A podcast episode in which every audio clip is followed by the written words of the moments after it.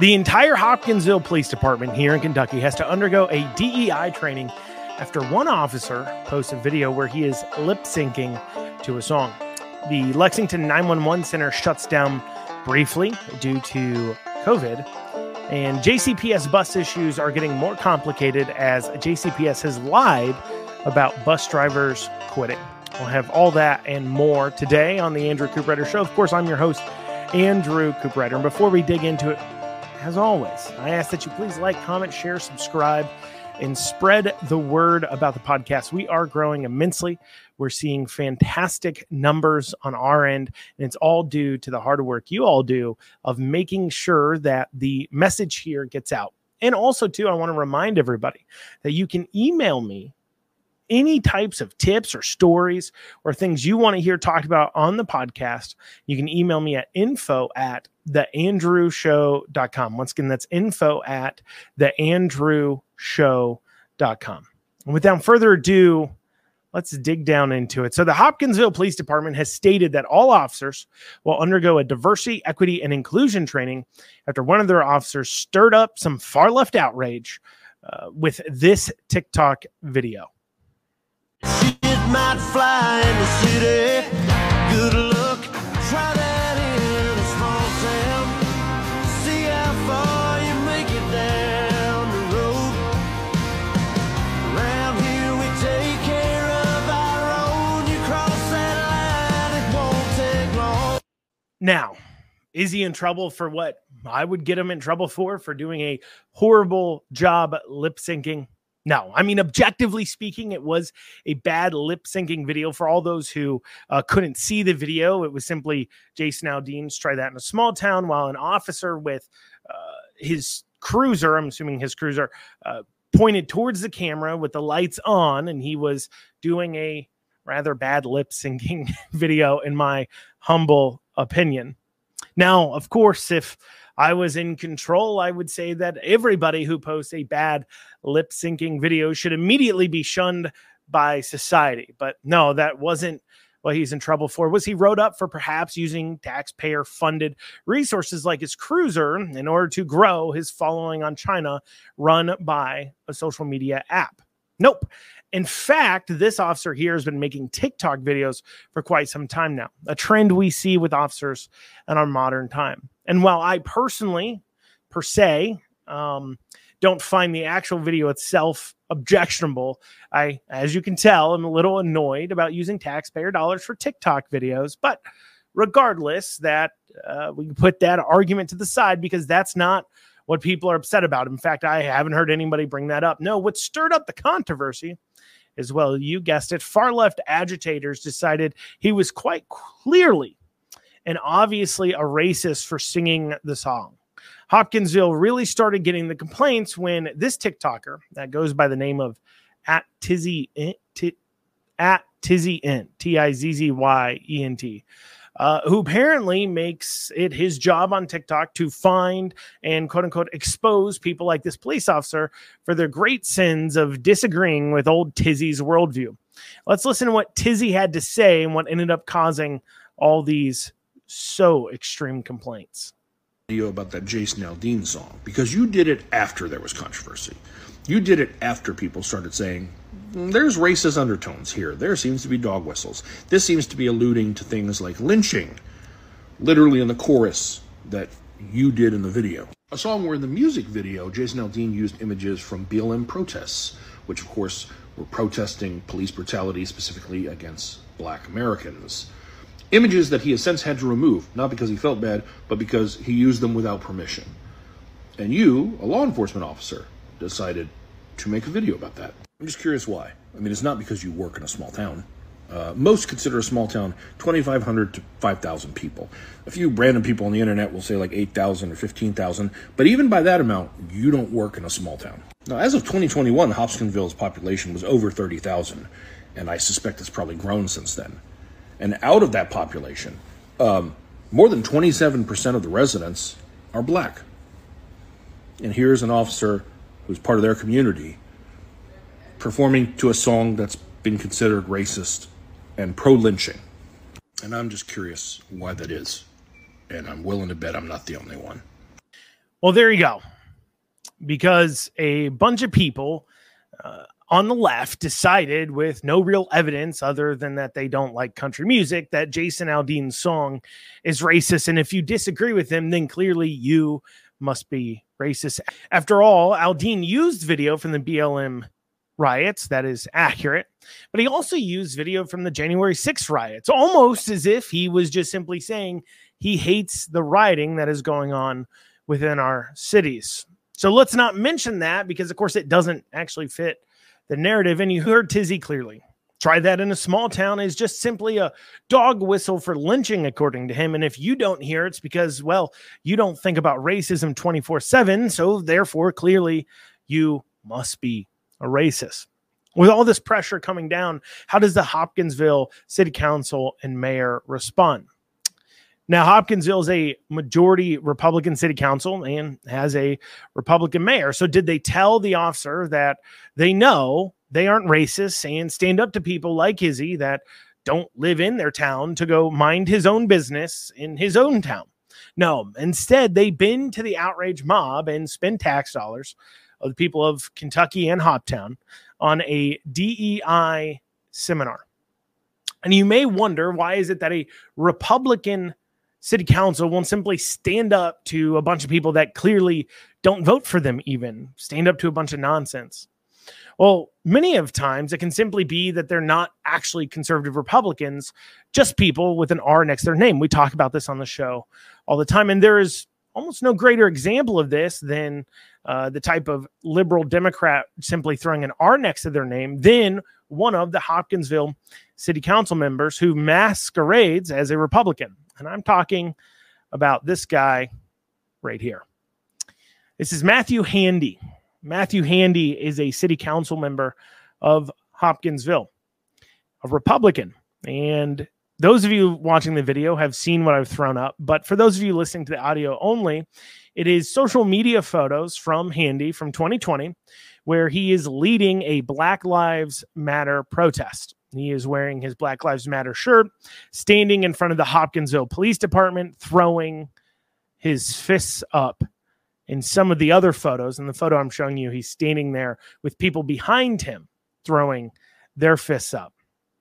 Obviously, fantastic photography opportunity. Now, Handy, what's funny is Handy, the uh, so-called Republican on city council that takes place in Black Lives Matter protests in this photo, is the one of the only ones actually wearing a face mask, um, which is interesting.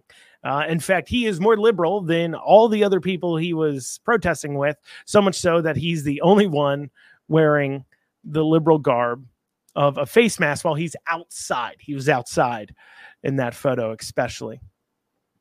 So Handy is a registered Republican sitting on city council, and here he is. He's leading that Black Lives Matter protest. Now, do you think Handy was honest with constituents as he was campaigning as a Republican?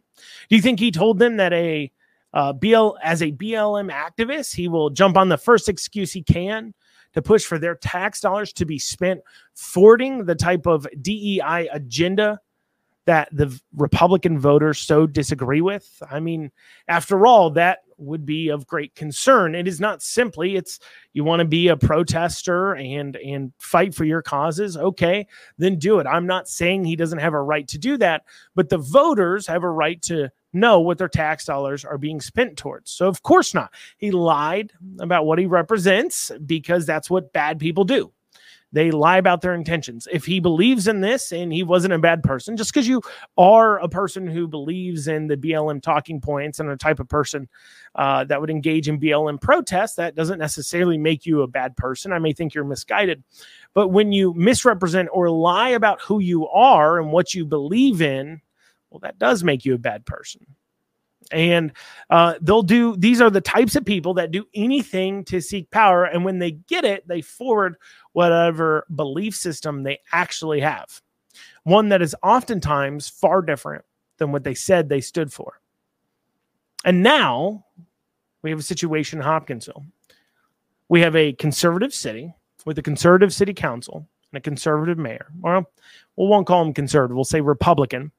And in that very conservative town, we now have the police department going through diversity, equity, and inclusion seminars because one officer badly lip synced to a song that is not even racist, uh, simply because they feel the pressure from people who are not in their town. They are essentially acquiescing to the idea that all these officers must be racist to even have this guy lip syncing badly to a song.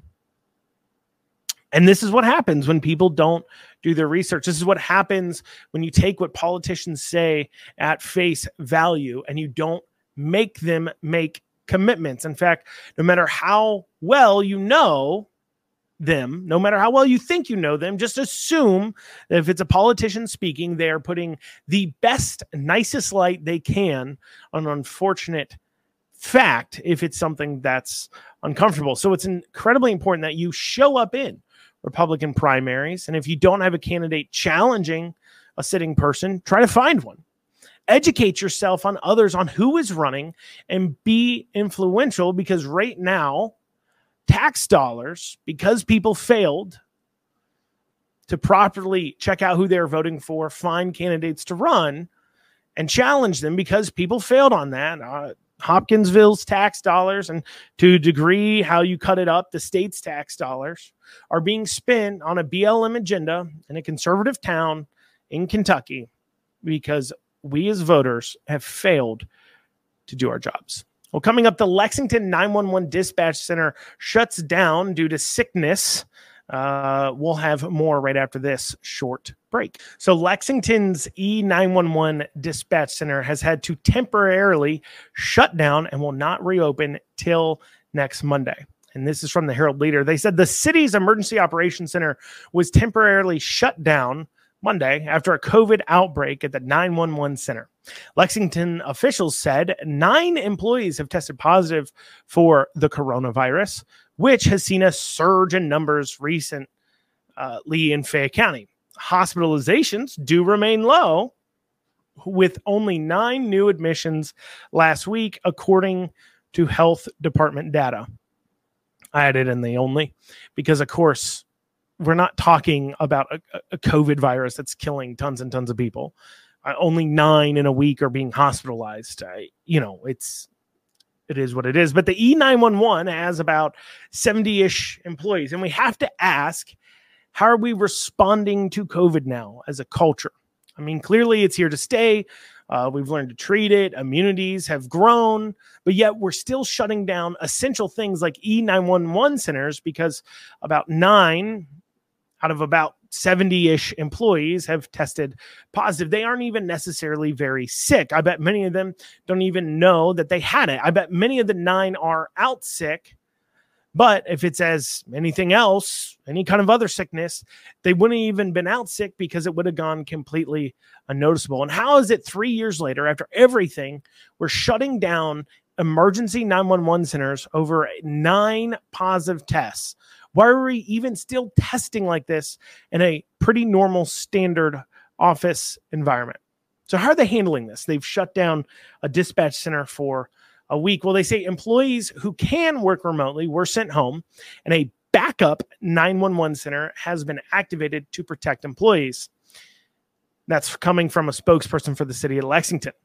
And they said employees that can wor- work remotely were sent home. Now, let me ask, do you want your nine one one response to be reliant on someone's home internet? I mean, let me show you. This is a picture from the website of the Lexington E nine one one Center. And this is what they show as what a dispatcher's desk looks like within the image. For those of you just listening, I'll describe to you, you have four, count them, four monitors around one cubicle, four monitors around one cubicle. Now, let me ask you, what do you think the chances are that somebody has four monitors in that kind of setup at their home? On top of that, do they have reliable enough connection to be able to handle that? I mean, and do they have reliable enough phone connection even? Because you're routing this to their house. Obviously, you're forwarding the calls. What are you forwarding it to? Their cell phones? I know through my experience of dealing with this working from home government employees, so often calls were dropped, never answered, and issues continue. But hey, they also opened up a backup center, they said. So if we're thinking, well, Andrew, they're not actually at home. That's just some of the administrators.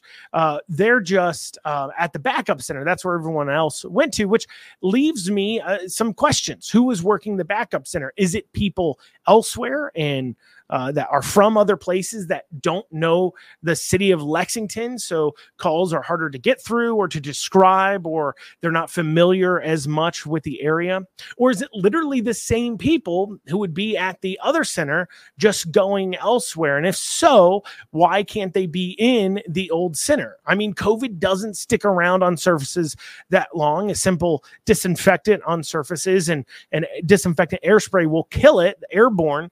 Uh, you know, COVID isn't particularly a hard virus to kill. So this response to me makes no sense. And personally, I think it is actually putting the public at possibly greater risk.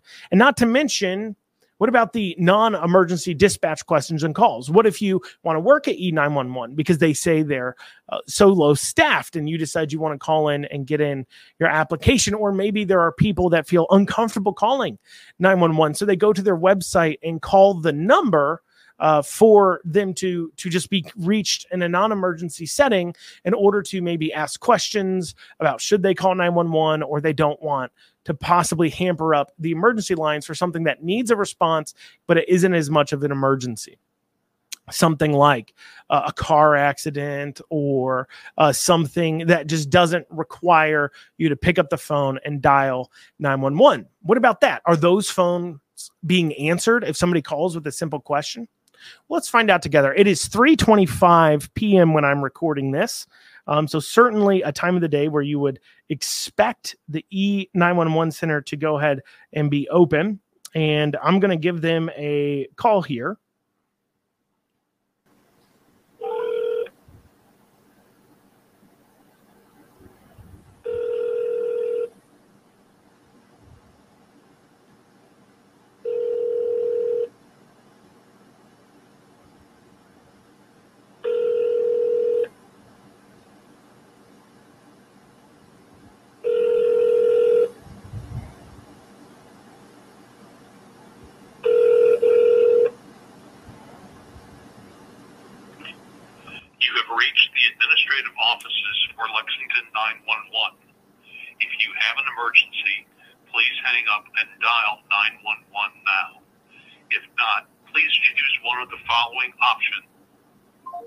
Voice message, no answer, because everyone is at home.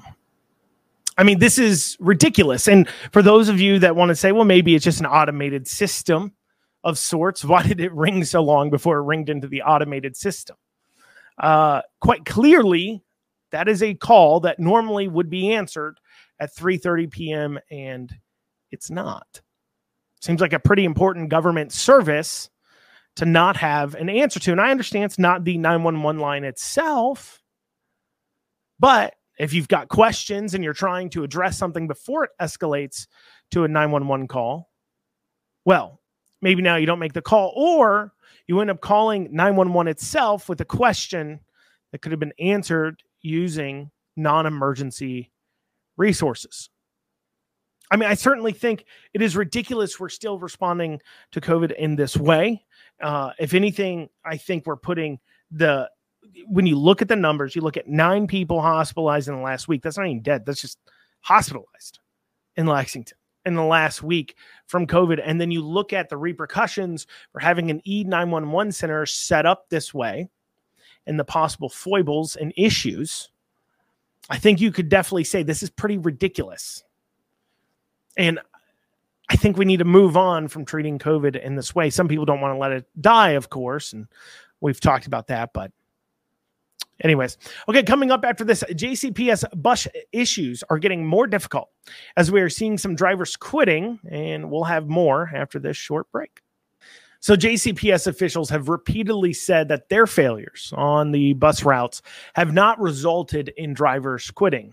I mean, obviously, if your entire problem is based around an idea that you don't have enough drivers to service the amount of kids you have to, then having drivers quitting is only going to make the issues worse.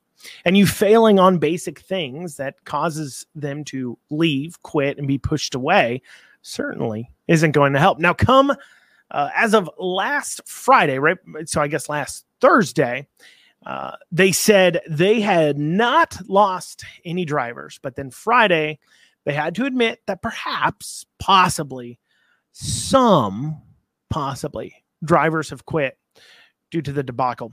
Eight, actually, so far, that they know of. Um, something that I think any rational human being would know, that clearly some drivers would have to be quitting after this. Um, is it worth putting up with? You already have all these other issues. Put up with incompetence up top isn't actually something uh, you would think these drivers would really put up with too long. But one of these people who quit was Josh uh, Haberlin, and he said he quit because, and, and I'm citing here, there's a lot of kids crossing four-lane streets. They even had us crossing five-lane roads going straight across, and there's no way to safely cross that in a school bus. Now, remember, they said that they hadn't lost any drivers. It wasn't until this last Friday that they admitted it. And last Friday is the twenty-fifth. Well, apparently, Josh's reg- resignation, he had put it in several days before, but he said his last day working on his resignation was August seventeenth, twenty twenty-three. And J C P S has confirmed that he did leave on August seventeenth, twenty twenty-three. Now, that when, when last Thursday they were claiming that they uh, nobody had quit, that would have been a week since Josh's last day, and he put in his notice several days before that. So over a week, he had submitted that paperwork saying he was quitting. Now, something tells me that J C P S maybe was lying a little bit, but what does J C P S say as why they got this wrong? Well, they say, simply put, it just, when somebody quits, it takes a while for H R to process it. And they f- say that, well, you know, it takes time to get through human resources, um, you know, and I just, we didn't know about it. Now, how many other bus drivers have quit more than eight that we just don't know about? I mean, exactly what's going on here? I mean, perhaps the very same organization that doesn't know if somebody quits over eight days after they've put in their resignation, that kind of organization that's unaware of that, maybe that problem's part of the failure. I mean, after all, your biggest problem, your hardest resource to get right now is bus drivers, and you're not keeping track of who's quitting and who's leaving and who's not.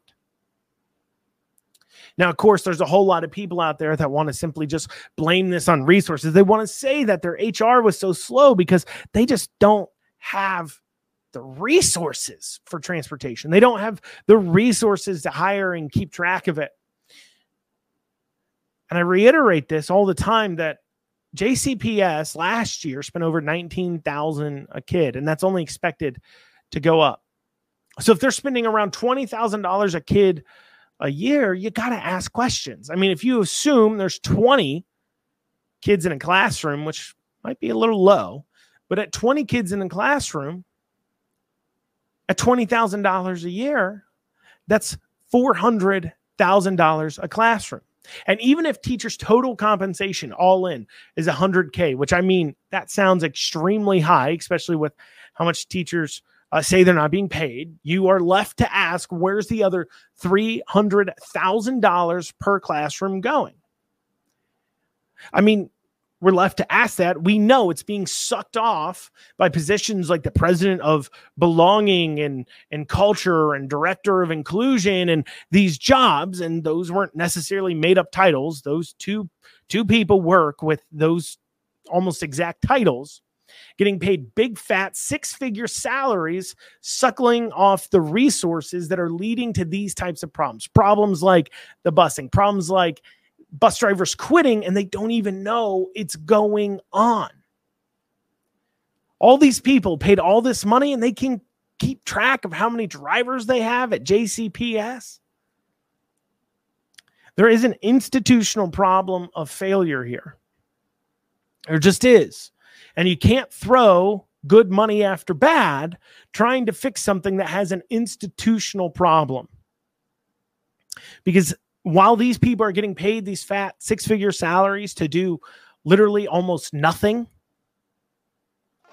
the kids in this case are suffering. And bus drivers are suffering. And that's causing kids, of course, to suffer. I mean, they're asking bus drivers to cross five-lane roads with a bus during rush hour traffic in Louisville. This isn't exactly rocket science to know that that's a bad idea. But regardless, well, y'all, that's what we have time for today. Thank you all so, so much for joining me. We'll see you back here tomorrow. Have a great rest of your day. That's it for the Andrew Cooprider Show.